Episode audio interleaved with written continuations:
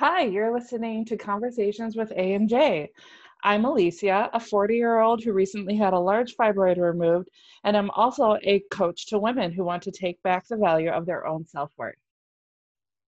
And I'm Jess. I'm a 38 year old endometriosis and thyroid disease warrior, former ostomate, and dedicated theater and dance educator in the Chicagoland area. And we're your hosts. This week, we are bringing you episode three of our podcast. This is part two of our three part series titled The Turning Point Diagnosis, Procedures, and Life After Diagnosis. Today, we will be focusing on our procedures, or lack thereof, that led us to and through our diagnosis. Just a couple of disclaimers before we start this week's episode. We do not edit our bad words out, so listener discretion is advised. Also, information shared on this podcast should not be viewed as medical advice. As always, any information shared is for general knowledge only.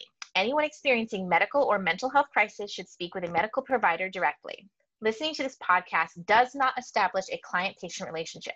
Now, let's step into part two of the turning point procedures. So, Alicia, I want to hear about the procedures that you've had leading up to through your diagnosis and uh, maybe a little bit about what not was given or done for you. Yeah. So I um, have had only a few actual procedures to help track to my diagnoses.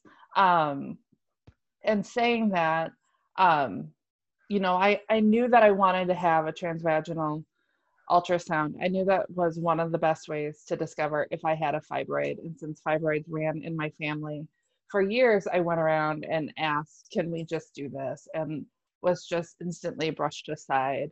Um, with doctors telling me it's it couldn't be fibroids. A couple doctors told me you don't get fibroids until after you have children. So that's not even a possibility to even look at right now. Um, and then uh, so what had happened was when i finally saw the gynecologist that um, agreed to it they did a transvaginal ultrasound um, which only took about five ten minutes. Was a very small procedure in the fanciest ultrasound room i can only imagine. It's crazy how fancy some of those rooms are. And um, the technician it actually surprised me. The technician goes oh yeah yep, you've got a fibroid. That's what's causing all that bleeding, I'm sure. And she's like, um, the doctor will talk more about you, more to you about this. Don't worry. And I was just like, I remember laying there during the ultrasound and just being like, ah, I was right. Like all this time, like I mm. was right. And it was like validating and heartbreaking at the same time. And so then when I went um, and saw the doctor, we talked about the fibroid that I had, how large it was, and the procedures in which to start removing it. So then we agreed on getting, on me having a procedure called the hysteroscopy D&C, um, which is where they open your cervix and do the surgical procedure through vaginally. Mm-hmm. And um, I was able to get in to get that procedure done on June 26th. Um, it was a Friday. It was a sunny, sunny, beautiful day here in Minnesota. And um, I guess the procedure lasted about 55 minutes.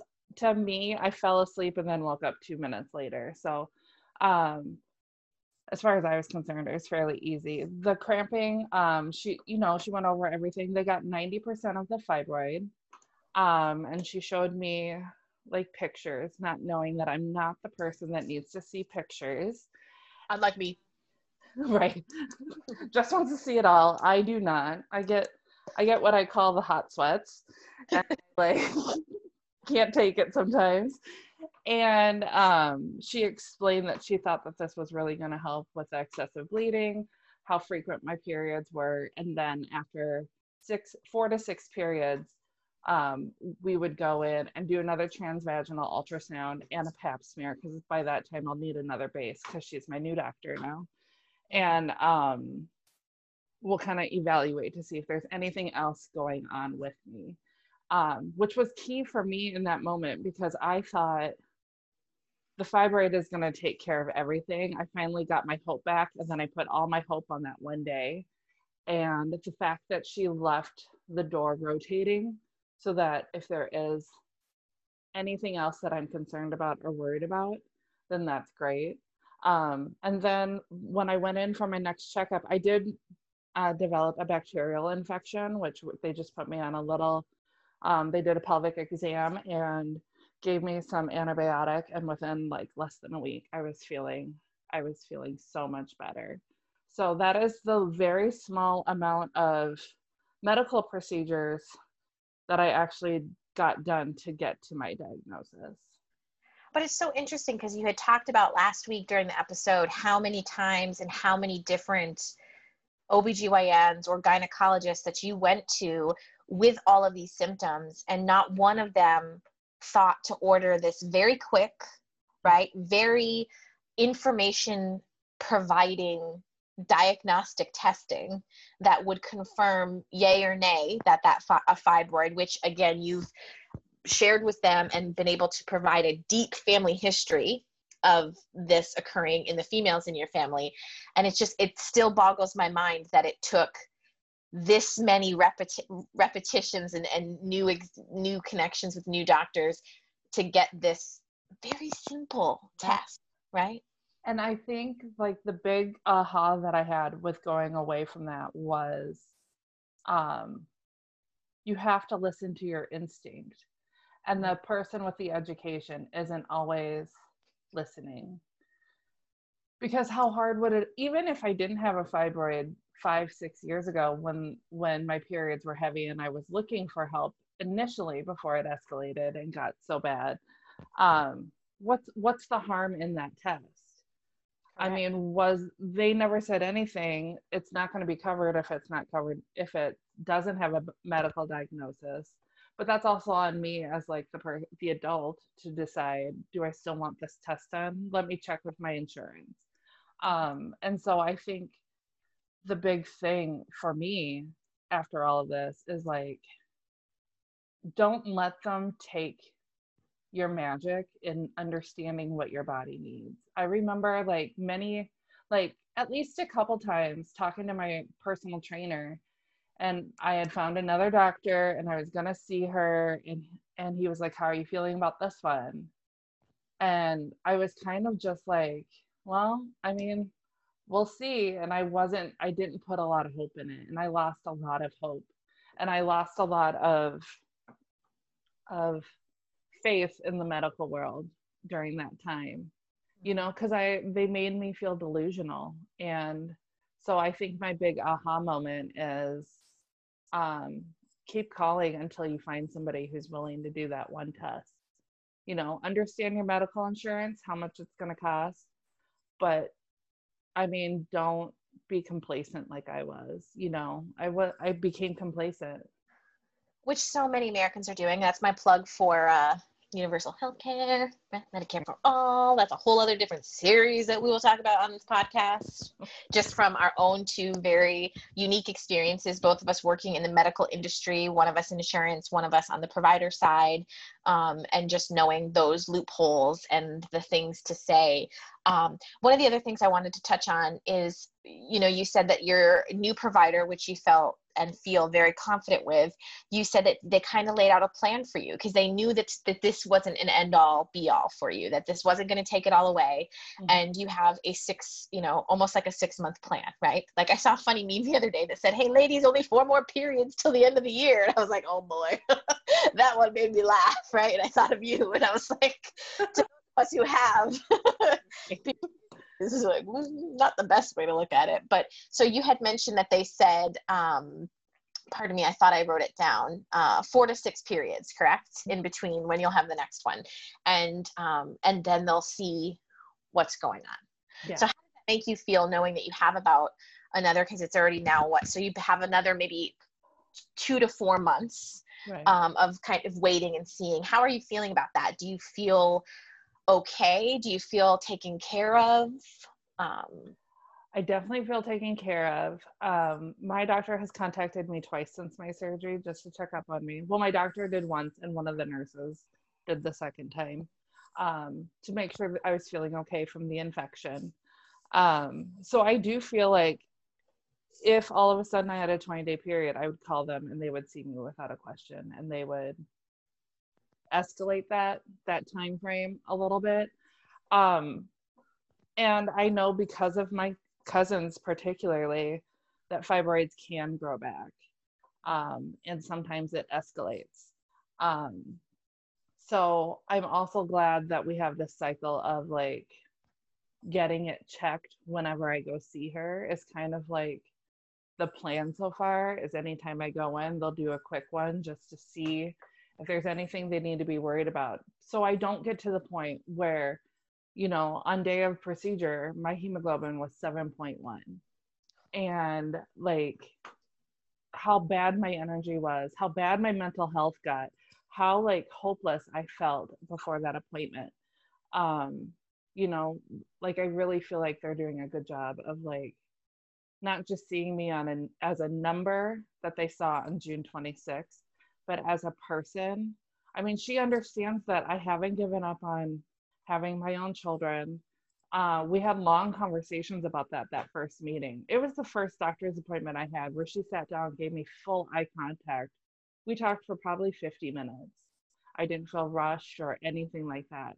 So she asked me what my goals were with my life first, which is also different than all the other doctors that were like, well, an ablation or a hysterectomy, and which mm-hmm. which do you want? You know, so right now in this limbo, it's kind of learning my body now because it is different.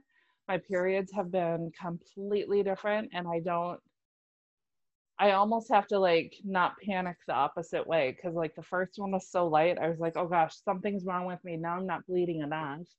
And then the second one was like, well, is this one more normal? And then it's like, okay, the supplies I have is for old Alicia. How low do I go now? And then like that's exciting, but also like, oh gosh, what if I buy the wrong thing? You know, so it's like interesting the like the emotional roller coaster you still get, even when you're seeing that improvement. Cause there is a part of me that's just waiting for the kickstand to fall and then I fall over, you know, because that's how it was before. If I had one good period, one good month of only five days bleeding, then the next one was like, watch out. You know, I'm coming back for you. well, it's interesting that you said that your hemoglobin the day of your procedure was 7.1 because I remember correctly from our first podcast, you had said that the doctor that was that looked at you um, when you were with your mom said that we wanted it 12 they'll accept 10 but 10 isn't ideal. So you were so drastically below the normal that at that point in your life you really needed a blood transfusion. You probably were a candidate to receive a pint or two of blood you know and um, that's crazy. And you were functioning. Like you were a functional adult. You were going to work. You were doing doing your thing I would say I was functioning until March and then and then I just I couldn't honestly. Like even I rem- the day before I saw my doctor, I almost passed out in the shower. And I couldn't dress myself. I couldn't brush my hair. Like it was like every ounce of energy had left me in that moment. Mm-hmm. And so that's when I got scared because I was you know, like if the weather was nice in Minnesota, which in March is kind of a crapshoot, you don't know if you're going to get that. Um, if it's nice, I love taking long walks because I find it therapeutic. Mm-hmm. And then when I almost passed out in the shower, I was like, ooh, what can you do that's not going to like, you don't want to pass out on a sidewalk somewhere, you know? You can't mm-hmm. pass out on your treadmill because, what, ow, that seems painful. You know, I don't, I I, I hope there's a video of that somewhere. Sorry, you slide it backwards, crashing into the wall. There's a there's a meme or a GIF somewhere. no, but it's just like at that point, especially after that doctor's appointment when we had a game plan and she validated everything that I was going through. I also kind of just let myself feel it. Mm-hmm. You know, like my work schedule was different. I was on like this COVID leave um, that they were offering at work. And so I didn't have to go into work for like six weeks. So I took them up on that since it was paid. And I felt, I allowed myself to feel the pain of the cramps. And I allowed myself to just sleep. I was taking three or four naps a day from April until my surgery in June because I just couldn't recover enough sleep. Mm-hmm. And just think like like again we had talked about this in in part 1 of this series about how we both got to that breaking point. Like we had survived for so long on a hamster wheel of pain and discomfort and heavy bleeding. And then it was the point of no more, right? Our bodies were giving up. And we're not, we're not old, but we're not young either, right? So I think a part of gender inequality is um, at least for me, I felt it because I know yours was more stomach issue related than period related. But for me, I never wanted to be that girl that used her period to get out of stuff. We all know we all know that one girl that like uses that as a crutch. So I was still working out whenever I could and there were times I shouldn't have. And there was one time particular I got so dizzy with my trainer, he like made me sit down. And I think that was the first wake up call with him where he was like all right, what's going on here? Like, this is more serious than we mm. think, you know? And I think for me, it was a pride issue of this happens every month to women, millions of women. Like, can I really say, like, no to something because of this, you know? And then why can't I? You know, there was also that question. And then when I allowed myself to say no because of it, I actually was lucky. I feel like you know the world shut down with covid and so there was absolutely no shame for me to stay in bed all day there was no shame for me to like eat my feelings i mean i gained so much weight between april and my surgery you know that like i'm about to start up with my trainer again and i'm super excited and scared like crazy because it's to be like day one again like because i've gained the weight i've lost my muscle mass i had like I was really good at a lot of the weights that I lifted with him, even throughout all that trauma. So I'm trying to tell myself, if you can do that when you're averaging 20 day periods, imagine what you can do now that you had a four day period last month. You know. Well, and just that, like, who, you know, who cares that you gained some weight during this time because that's what your body needed to survive what it was going through as well. You know, like you were putting your body in a constant state of stress and probably releasing ungodly amounts of cortisol because your body was so stressed while you were working through that traumatic experience of 20 day periods. And you know good on you for finding the good in covid right? I have the same feeling as you. I'll talk about that when i talk about my procedures but that's the other thing too is us us as women we're meant to think that we have to work through a period. We have to work out through a period. We have to work out through when our body is tired because we're taught that nothing tastes as good as skinny feels. And that's what we should be, you know, going through. And you're putting your body through these things that are so traumatic to the body, to the mind, to the to the physical body, to the spiritual body, that um, obviously that was part of the reason why your body stopped and said, nope, we're not going to do this. Thank God you got that time to take three naps a day because that's what your body needed to recover from months, if not years, of traumatic experience. And now, as you start on a healing journey or a healing path, you can approach all of those activities that you really loved and you were interested in becoming stronger and faster and you know more flexible. All of those things can be for the right reasons, right? And from a healthy body, yeah. right? So yeah, so different. it's it's been a roller coaster and i'm excited to share what happens the next six months especially after i'll definitely do a check-in with everyone after my uh my next doctor's appointment you know just to kind of i'm interested too like is it growing back? Is there anything else that we need to worry about? So i'm excited about that.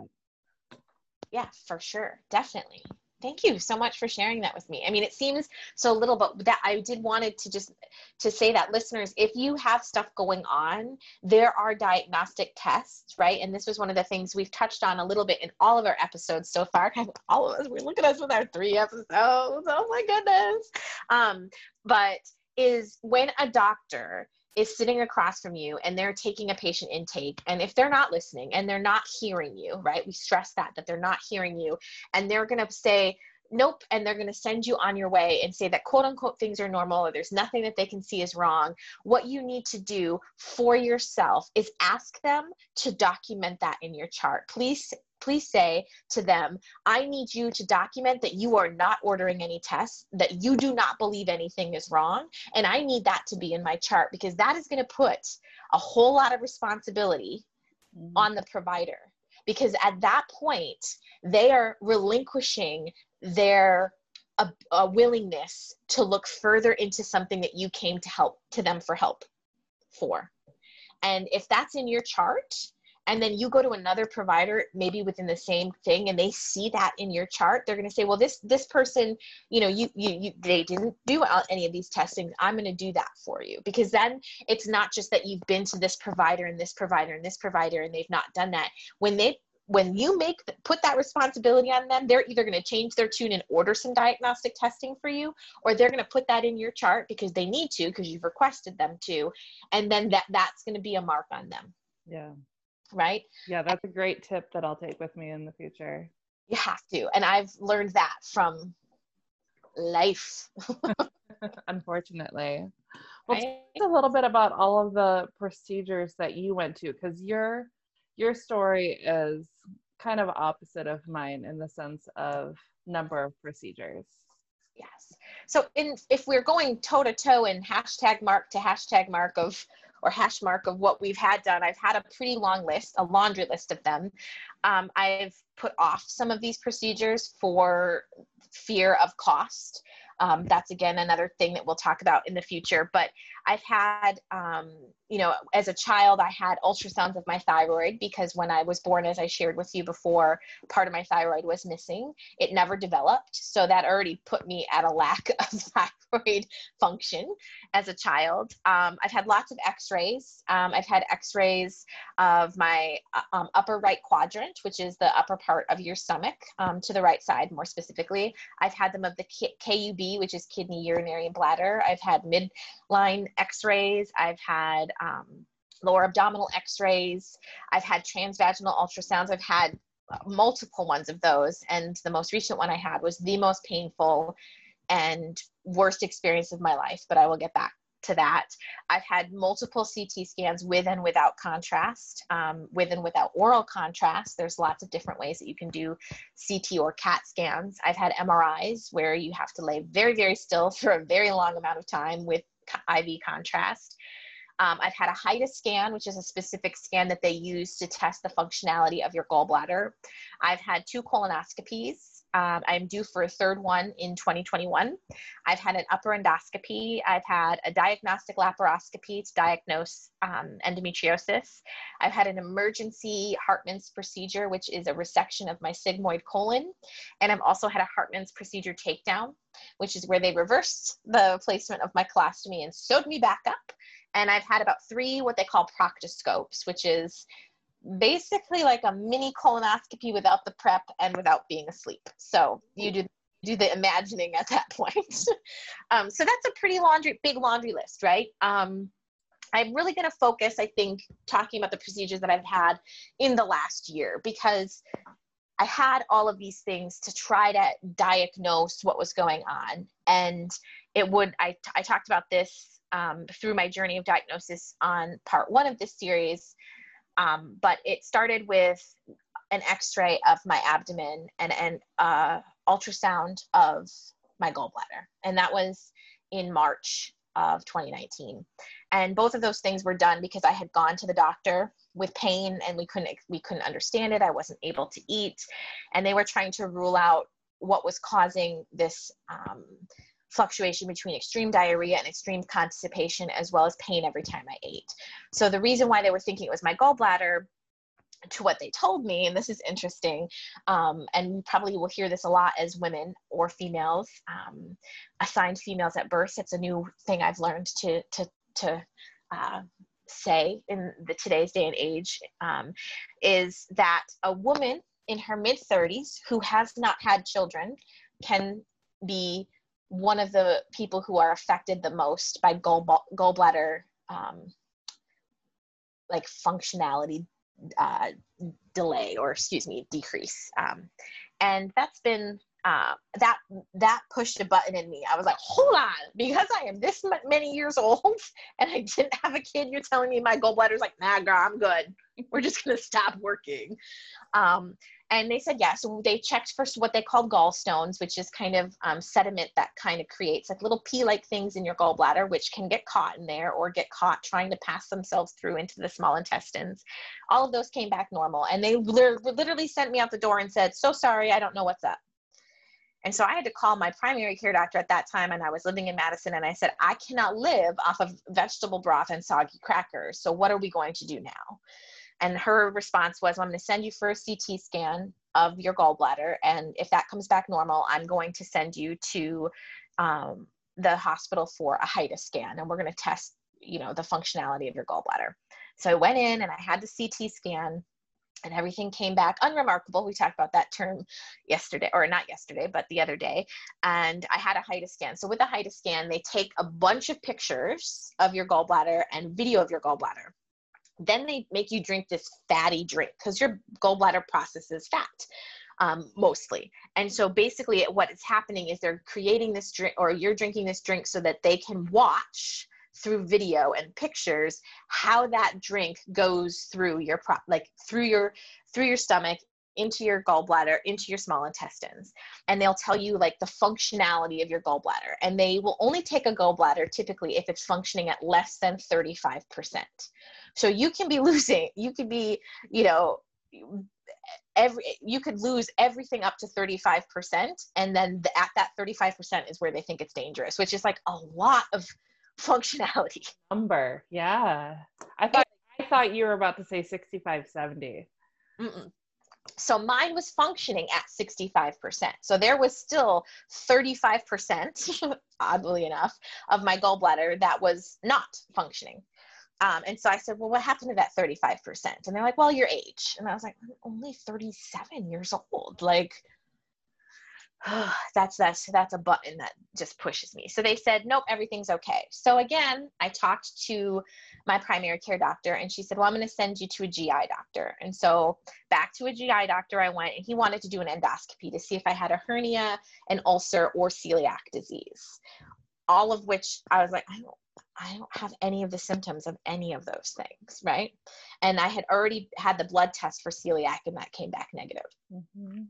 Um, so I went in and I had the endoscopy and everything looked unremarkable. Everything was great. And he was like, I think you have this, this disorder called sphincter of Oddi, where your sphincter that connects your gallbladder um, to your small intestines is um, spasming. And what we can do is a procedure, uh, which is basically an, an upper endoscopy with x-ray and we'll cut that muscle and um, you will probably experience diarrhea for the rest of your life, but you won't have this bad cramping or these attacks um, or these flares.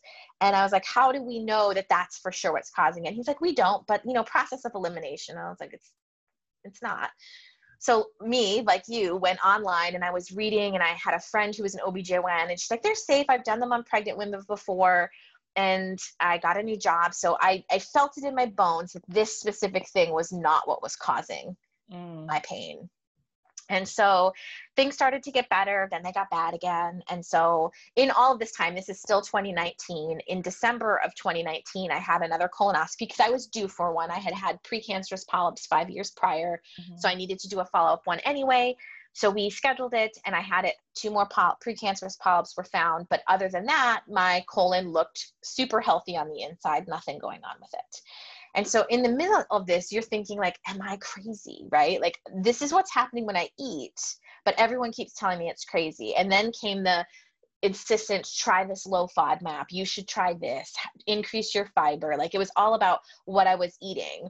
And i followed these things. And we we, we have discussed you and i about talking a lot about that default to to just change your diet. It's going to change your life right? And i do believe that all of your health is a lot controlled in your gut you know like but that's why we're supposed to eat food that makes us feel good because it's it's supposed to make us feel good right so I tried the low FODMAP, nothing was working, and I finally got my new primary care doctor to refer me to the OBGYN.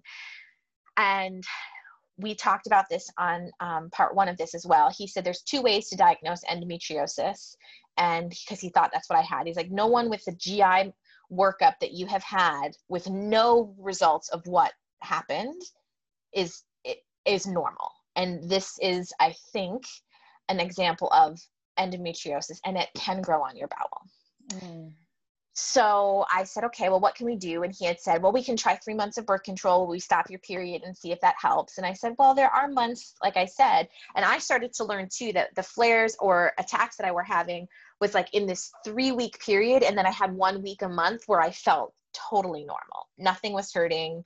It was not hard to go to the bathroom. It wasn't easy to go to the bathroom. Um, and I was finding that things were cyclical. So it's starting to add up to me that this could be endometriosis. So we, I said, you know, I'm not going to put hormones in my body. I've never had birth control. I don't think that that's going to help my situation. And I don't want to take it if we don't know that this is the culprit, right? Mm-hmm. So he said, well, the only way to truthfully di- diagnose endometriosis is to see it. And the only way we can do that is through a diagnostic laparoscopy, which is a non or low invasive procedure where they um, insert a camera um, in three different places on your belly after they've kind of blown up your belly, and they can look around at all the organs. And he had made a laundry list of organs that he wanted to look at, including my appendix, my gallbladder, my liver, my kidneys, my stomach. Um, every part of my bowel and every reproductive organ. So he was ready, and I felt incredibly like I was in really good hands um, I'm going to put an asterisk here because I had shared a lot of this story with a lot of my Facebook friends. And I had a really good friend from high school reach out to me, and a really good friend from my college dance team that I was on reach out to me. Now, my friend of my college dance team begged me to see the specialist that she saw in Atlanta because she had dealt with endometriosis and so many procedures and failed ones. And mm. she had failed procedures by OBGYNs that really harmed her body. And so she had had this experience. And so we had gotten on the phone a couple times and she begged me. And I said, I just feel like he knows what he's talking about. Like he knew that there was four different ways that the endometriosis, endometriosis can present itself, meaning that there's four different shades, right? That it can show itself as. He knew you know he knows that the excision is the best way excision is when you cut it out like you would cut out a, a wart not burning it off like he was ticking all the boxes in my head of someone who really had experience with endometriosis mm. um, he's a young young male doctor so it's not like he had been practicing this for 20 plus years he's an active obgyn which means this is not his primary focus or his pri- primary area of expertise. He's delivering babies, he's helping people get pregnant. You know what I mean? Like this, endometriosis isn't his niche, right? So he went in and I talked about this, and he went in for the diagnostic lap and confirmed that I had the stage four endo, and in the middle of it, perforated my bowel, um, unbeknownst to him. And so on February 1st, I ended up going back into the hospital after a couple of trips to the ER over about a week and a half after the um, original diagnostic lap um, and a hospital stay in between that. And I had con- another CT that confirmed I had a baseball size abscess.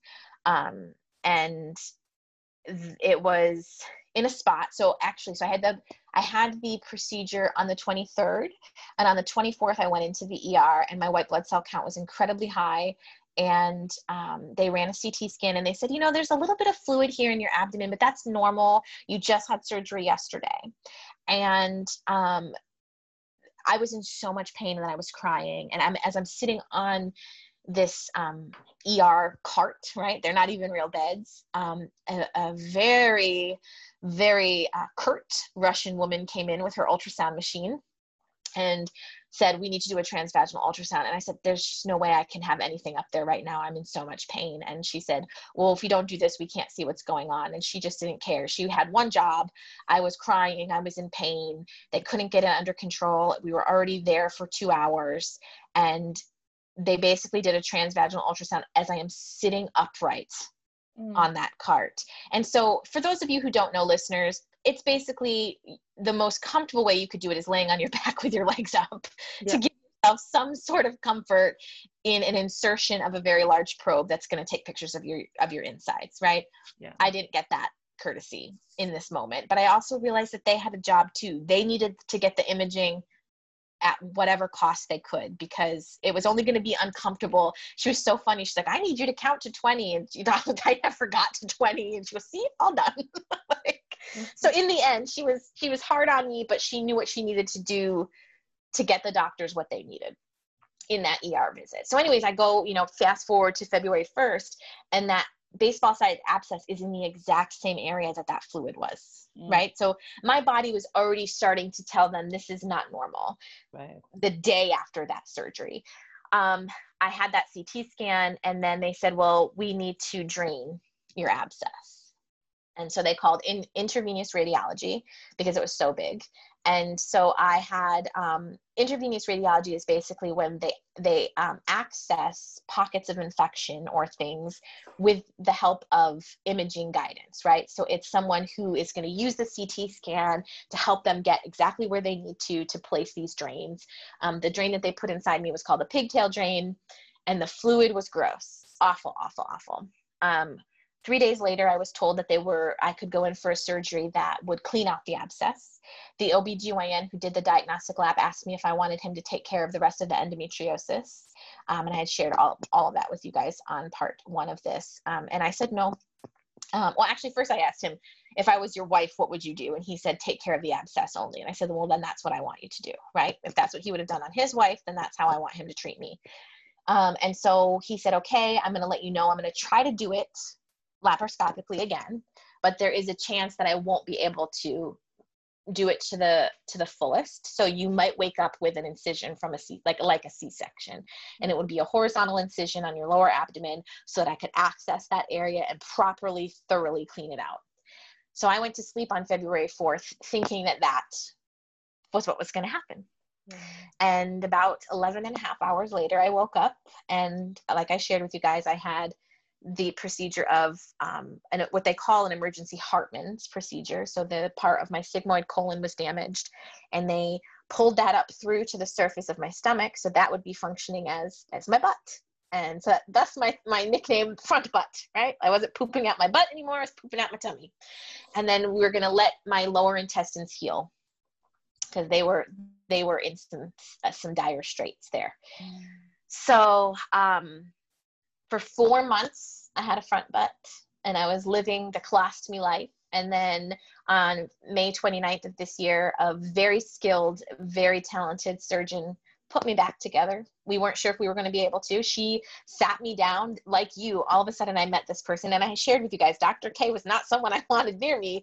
She ended up saving my life and making me have a very different outlook on life and um, she said you know i need to lay out every single possible situation that could happen when i get in there and one of them is you will wake up and still have this colostomy back another one is i'm going to move it and create what we call a loop ileostomy. So that's going to allow your large intestines to heal and we're going to use your small intestines as your main intestines and then we're going to put them back together. So those were two options that i could wake up with my same colostomy or what we call a loop ileostomy. Um, and i went in for surgery knowing all of the different things that could come out of this and i woke up put back together.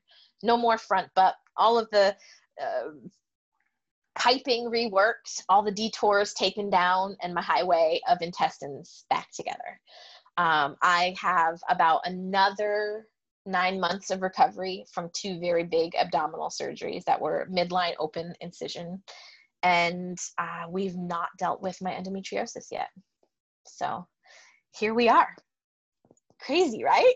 Yeah.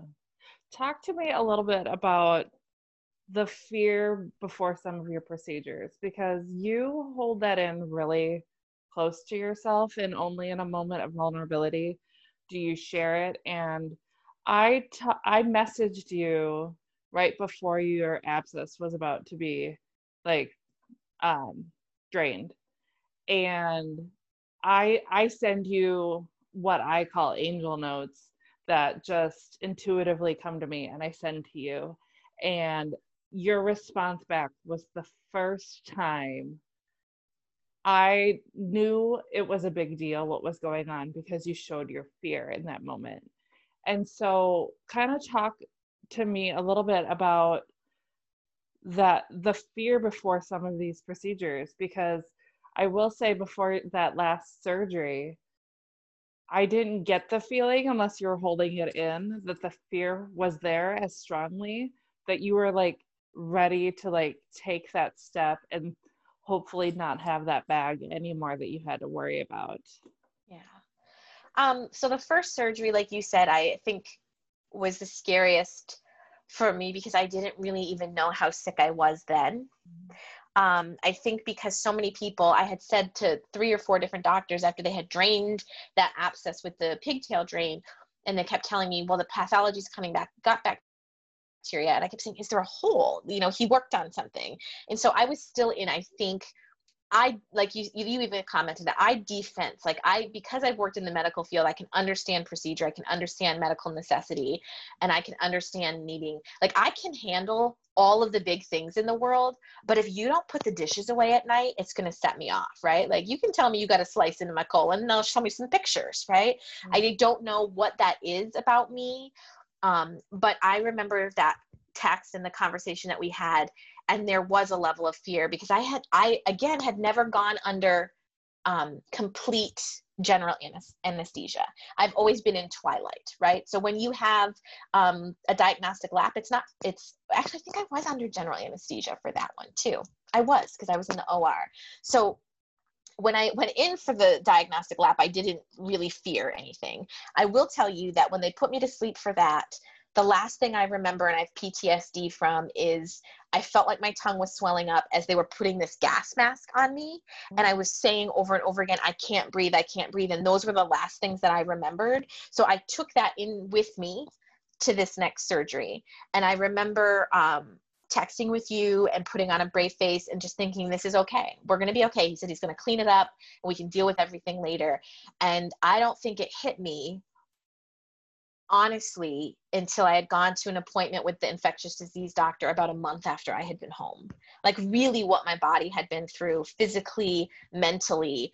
Um, I just, I don't think I could process it. You know what I mean? Like, I was, you're literally just on survival at that point. And I imagine that that's what happens when people get specific diagnoses, right? Um, and it's, when i when i could get through that through a lot of therapy through a lot of help from my friends like you from talking to other people from the colostomy groups that i joined on facebook um, i prepared myself for that second or that reconnection surgery and i truly believe that having dr k literally meet with me three or four times before that reversal surgery. Again, it was an emergency, right? Like I had time to prepare, I had time to process what was going to happen, what we were going to use, what I was going to feel like afterwards, because it was all presented to me. And when I went into surgery on February 4th, prepared for a small vertical, or excuse me, horizontal incision, I didn't, I wasn't prepared on what happened on the other side. Yeah. You know, and so it, it is, it is hard because I think I can handle those kind of things, but I, I think I think I, I I went through some pretty dark places after that first surgery coming out on the other side. I don't think I had time to think of it before they had to do it, you know? Right. Well, and uh, I say one thing that's interesting that came out of this was you definitely found your voice. Mm-hmm. Um, I'm not on Facebook a whole lot, but I know you were on posting your story and just being very verbal about like why did it take this long to find this and mm-hmm. we need answers and something needs to change and that's actually what led to this you and i had toyed with different ideas for for podcasts some fun some serious some we just wanted an excuse to be able to like connect on a regular basis i think um and it was almost perfect timing because you and i the dates are kind of similar of 2020 of when this was happening and that was happening. And so, I mean, we're here today and this podcast is going to help people because because of your journey because I'm okay with sharing it, but you were very adamant about like, nope, we need to do this. We need to do this. And I physically, you were ready to do it before my surgery because you were like ready and raring to go. I was not in a physical spot to do that yet. Um, one other thing that I have a question on for you is hindsight now. So taking a step back, looking at all of the procedures you've had as a whole and each doctor, is there anything that you wish you knew then that you know now? Meaning, um, specifically, um, the procedures that that they ordered, even how they described the procedures and why they did the procedures for you. Um, is there anything that you wish you had asked that you feel might have been a little bit more beneficial now that you look look back, or just kind of like what's your hindsight looking back? Um, hindsight for me is I wish that every surgeon treated me the way that Dr. K did. I think that she prepares her patients. She told me, I hate to be that doctor that gives you doom and gloom as an option, um, but I need you to know every single possibility so that you're prepared for every single possibility. And one of the things she said to me is, no one should ever wake up from a surgery the way that you did, right? Yeah. So when people are in emergency situations, when they go into the ER, it is very important for people, for doctors to explain it, be it to the patient or to the advocate that they have with them, the person that they have by their side, so that it is understanding. And like you said, sometimes you need two ears there, right? Like it is very important to have people with you. I had people with me every time I went to the doctor after my big surgery because I was still, I cried every time I went to the doctor. I just was mentally broken after that. Like, and I just, I think I, in hindsight, I'd ask a thousand more questions about possibilities of diagnostic laparoscopies. I think sometimes um, doctors suggest things to patients, kind of like that doctor that wanted to do that ERCP so flippantly and make it, again, they're that trusted medical professional, the educated person that you think is going to steer you in the right direction. Um, I think that um, they need to tell you all of all of the dangers right? The cons of this specific procedure all of the things that could happen you know so that you know that so that you can weigh that you know like they and they make you sign these papers at the everything every time you go somewhere and you sign a paper it's like you're basically almost signing away if they mess up or something happens that they're not at fault for it, you know? And so if that's the case, then I want a laundry list of all of the things that these procedures entail. I mean, there is a there is a, a um a risk at having a CT scan right? So every time they inject you with that contrast, that is a risk. Mm-hmm. When you ingest barium contrast, there is a risk. And I don't think that they share that with us enough. And I, after my Hartmann's reversal, I, I know how a surgeon should treat their patient and I will never settle for less. And I will spend the rest of my life making sure that everyone has a doctor as detailed and caring as Dr. K. Yeah the rest of my life. Yeah. I think that our two big take homes is no is never acceptable. Like if you Mm-mm. feel it in your gut that the answer you're getting isn't right, or you're asking them to do something or check something, you keep asking till somebody somebody does that. And in what you're talking about now, like ask until you feel so knowledgeable about the situation that you can mm. describe it and explain it to somebody else who doesn't even understand. So that you can wrap your head around it in all ways you know? I'm blessed in the sense that one of my closest people in my life my cousin is a nurse practitioner. And so i would all the time i always call her like mom's blood pressure is this is that good or bad? I don't even know. Like tell me tell me tell me you know? And we mm-hmm. actually had a backup plan because of my health insurance. I can go anywhere in the country um, as long as they're in network in that state. And so I'm lucky in that sense. And I called her and I said, she works for Ohio State Medical Center. And I said, if this doctor doesn't help me on April 1st, I'm getting in my car and you're going with me and you're going to like be my advocate. Cause clearly I can't, I, I pride myself on like advocating for my parents when they go to the doctor. Like, no is not acceptable. We're figuring these answers out and you're answering all of my questions till I'm exhausted. Um, and so I think that's interesting that you and I want to do that for other people too, to empower them to be able to say, no, like that's not, who do I need to talk to? Because that's not acceptable right now. When it's like you said, like sometimes it's so much easier to advocate for other people than it is for yourself. Mm-hmm. And I think when it comes to medical things, it's very, very easy to feel like you, and I don't like to, I don't like the word stupid, but you can feel stupid when doctors are talking to you. They belittle us, they throw it's what you're eating is causing your symptoms. They throw out that they are fat phobic. They say, well, your size is the reason why you're having these issues, mm-hmm. you know, and I have gotten that for my whole life. That's another topic. We're going to go, we talked about that before we came on today. Um, just you could spend 15, 20 episodes talking about um, the fat phobic diet culture that we're all ingrained in and that's the scariest thing right and you you when it it's from a doctor you're like okay am I stupid? Right.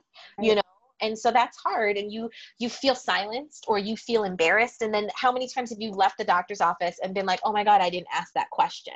Right. and for me i got into the habit of writing down my questions because i was going to the doctors every two to three weeks. I mean mm-hmm. when i was first home i was at a doctor pretty much every day if not my ostomy nurse. And so i constantly had a medical journal where i was like i need to track this because they need to know right Mm-hmm. And um, I had a question for you. We you had asked me about you know like kind of like about where I was before my procedure. I know that you were at your lowest.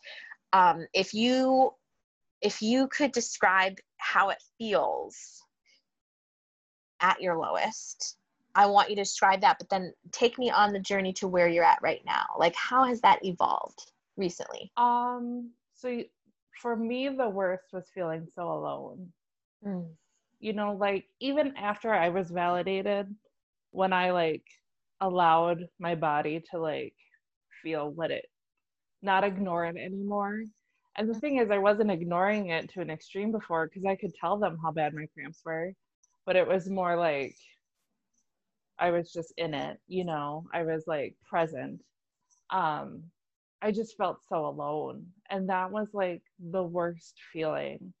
I felt like you know, you have those questions of why did this happen to me? You know, and then there is the self blame like, well, yes, you've been working out with your trainer for three and a half years, but did you give 100% every time you worked out? What if you did? Maybe that would change this. Um, what if what if you lived your life a little differently what would that be like what if what if you called even like being mad at myself for like why didn't you call that clinic? It's only it's a 10 minute drive from your house. Why didn't you think of calling that clinic? You know, so I went through this roller coaster of really beating myself up this spring. And that was probably the hardest part because I felt like a little part of me was like, well, you deserve it because you didn't you didn't do the steps right clearly you failed at life you know and and it's funny you you bringing up the age of your gallbladder and all that. Oh my gosh from the time i was 33 i was hearing that i was in the geriatric age for my uterus. And if i wanted to have a kid like might as well just like go get knocked up right now and get that taken care of because there there may not be hope for you. And i didn't want that way of life. Um and so then there was the regret of like what if this doesn't fix it and you've lost that opportunity you know? And so it was a hard roller coaster that i'm still you know talking to a therapist about because i think self-forgiving is the most important thing that you can do and it's the hardest thing. I can forgive the doctors who ignored me before i can forgive myself for allowing myself to be ignored. And that's what makes me cry. Um, me being mad at myself or thinking that um, I some way deserved it because I didn't ask the question in the right way to get them excited to like try to help me, you know? And then um, with the procedure, it was interesting walking into the surgical center because of COVID. I had to walk in there alone, which turned I wasn't scared about my procedure, but I just wanted my mom in the bed in in like the building, you know, because like like I love my parents. When you're sick, I don't care how old you are. If you have great parents, you want your mom there. And I just wanted to know my mom was in the waiting room, not at my sister's house, five minutes away from the surgical center. And I remember like, here you are again, all alone having surgery and it wasn't a major procedure, quote unquote. Um, it was a very short procedure, especially compared to what you had, but it there was still that fear of I have confidence and faith in my doctor, but it hasn't worked out for me for so long. Yep. What if this is just one more disappointment? And then afterwards, actually leading up to actually going being wheeled into the surgical room, the anesthesiologist and the nurse and like the second anesthesiologist who knew you needed two in a room at a time but like um they all came in and i don't know if this is normal because this is other than or like my wisdom teeth removed that's the only procedures i've had like surgically but they all just kept saying like you're in good hands with dr mahan like we're going to take care of you we're going to help you. I remember the anesthesiologist saying all we care about is that you're not in pain. So if you wake up and you feel anything he's like you just let me know and i'll fix you up. And i felt like it was like verbal hugs of like you're in the right place you're with the right people. You know i always say it's always interesting connections that you find and like the nurse was the aunt of somebody I work with. And it was just like this weird, like the world is a small place type of a thing, you mm-hmm. know? Um, and then afterwards, when she like my doctor went through the procedure, she said it went well, told me that they got the 90% of the of the tumor and she gave me the plan for like the next week or so um, for care. Um, every day I would say I got a little bit more hopeful. You know, the cramping was bad, but it wasn't, it was actually less than the cramping that I experienced before my surgery, um, which I commented to my doctor about when she called to check in on me. And she couldn't believe that I wasn't taking any of my pain pills because, I mean, it was nothing compared to what I had had. I took them only at night to sleep just because I wanted to try to sleep through the night, but I don't think I really needed that even.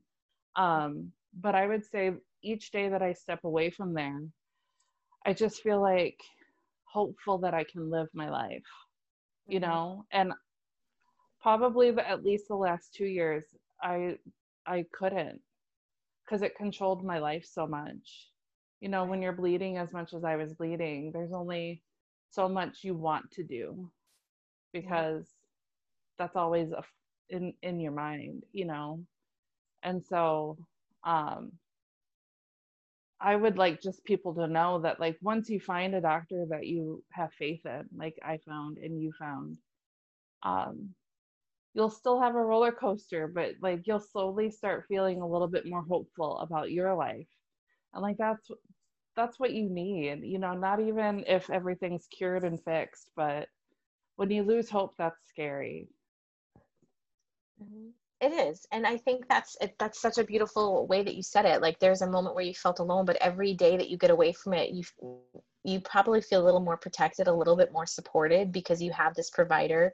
I remember the same thing. You know, I've been on that operating room table, which day surgery and the operating rooms are kind of different. Um, similar, I'll touch on that real quick. I had um, an anesthesiologist doctor who put in my epidural, who was my main anesthesiologist. And then I also had a second anesthesiologist who was a female who was not only with me on my reversal, but she was there on my placement. Mm. And I had said to her, and I remembered her eyes, right? Um, I had said to her, please don't let me see the mask coming to my face. And she said, I remember you don't like that. You won't do that. Don't worry.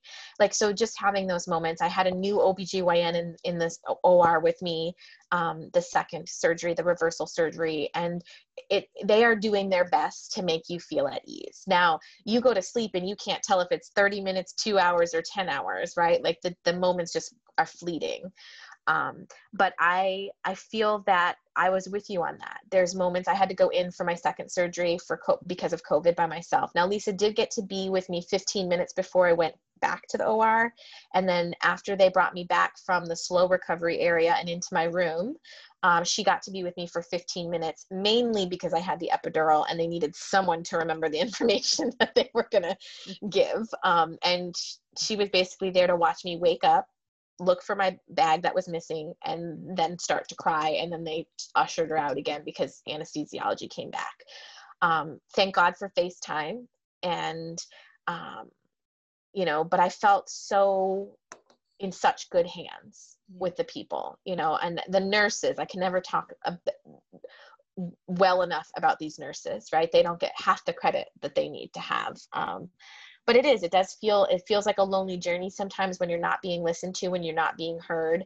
And our goal as always with this podcast is to give people a voice or a place to have a conversation with people who want to listen to them right? Mm-hmm. and procedures are freaking scary right? They have risks that none of us know about. And so finding a provider that will tell you the risks um, one of the things I did want to share before we sign off today, one of the biggest takeaways, because you had asked me this before, is if I could say anything to anybody is listen to the people that have come before you. They don't tell you their stories to scare you.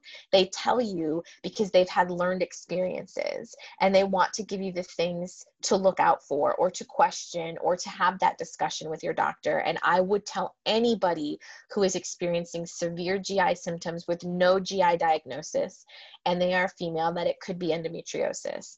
And if they are going to look for endometriosis, request that a colorectal rectal specialist is there. You already have all the symptoms. All of those things are pointing to there it could be adhesions and endometriosis adhesions on your bowel. And someone who knows all about the bowels needs to be there for you. And I have been praising that in my Facebook groups. And so many women have reached out to me and said, Thank you for sharing that. My story is freaking scary. It's not normal. It's a complete, you know, one in probably X amount of people. But let's be frank, if I'm speaking numbers like that, one in 10 women have endometriosis. Right. One in 10, and it takes them seven to 10 years to get a diagnosis. One in 10 women have fibroids that go undiagnosed for years until they're so big you know some women go oh i, I had no idea and then they ha- they give birth to a fibroid you know what i mean like that's as large as a child mm-hmm. And it's not fair and women need to be heard and listened to when they're in pain or their bodies aren't feeling right so that they don't feel alone. Maybe me and you should have been doctors in another life i get the sweats remember? I can't. Definitely not. So um, I'm super excited about part three of this little mini series, the turning point for us, because this is this is the journey that led us to all of the things that were going on with us medically, but also led us to this amazing podcast. And we have so much more to talk about. So that's why these first few episodes really are kind of me, me, me, me, me about me and you, so that our listeners can learn about us, learn about what brought us here.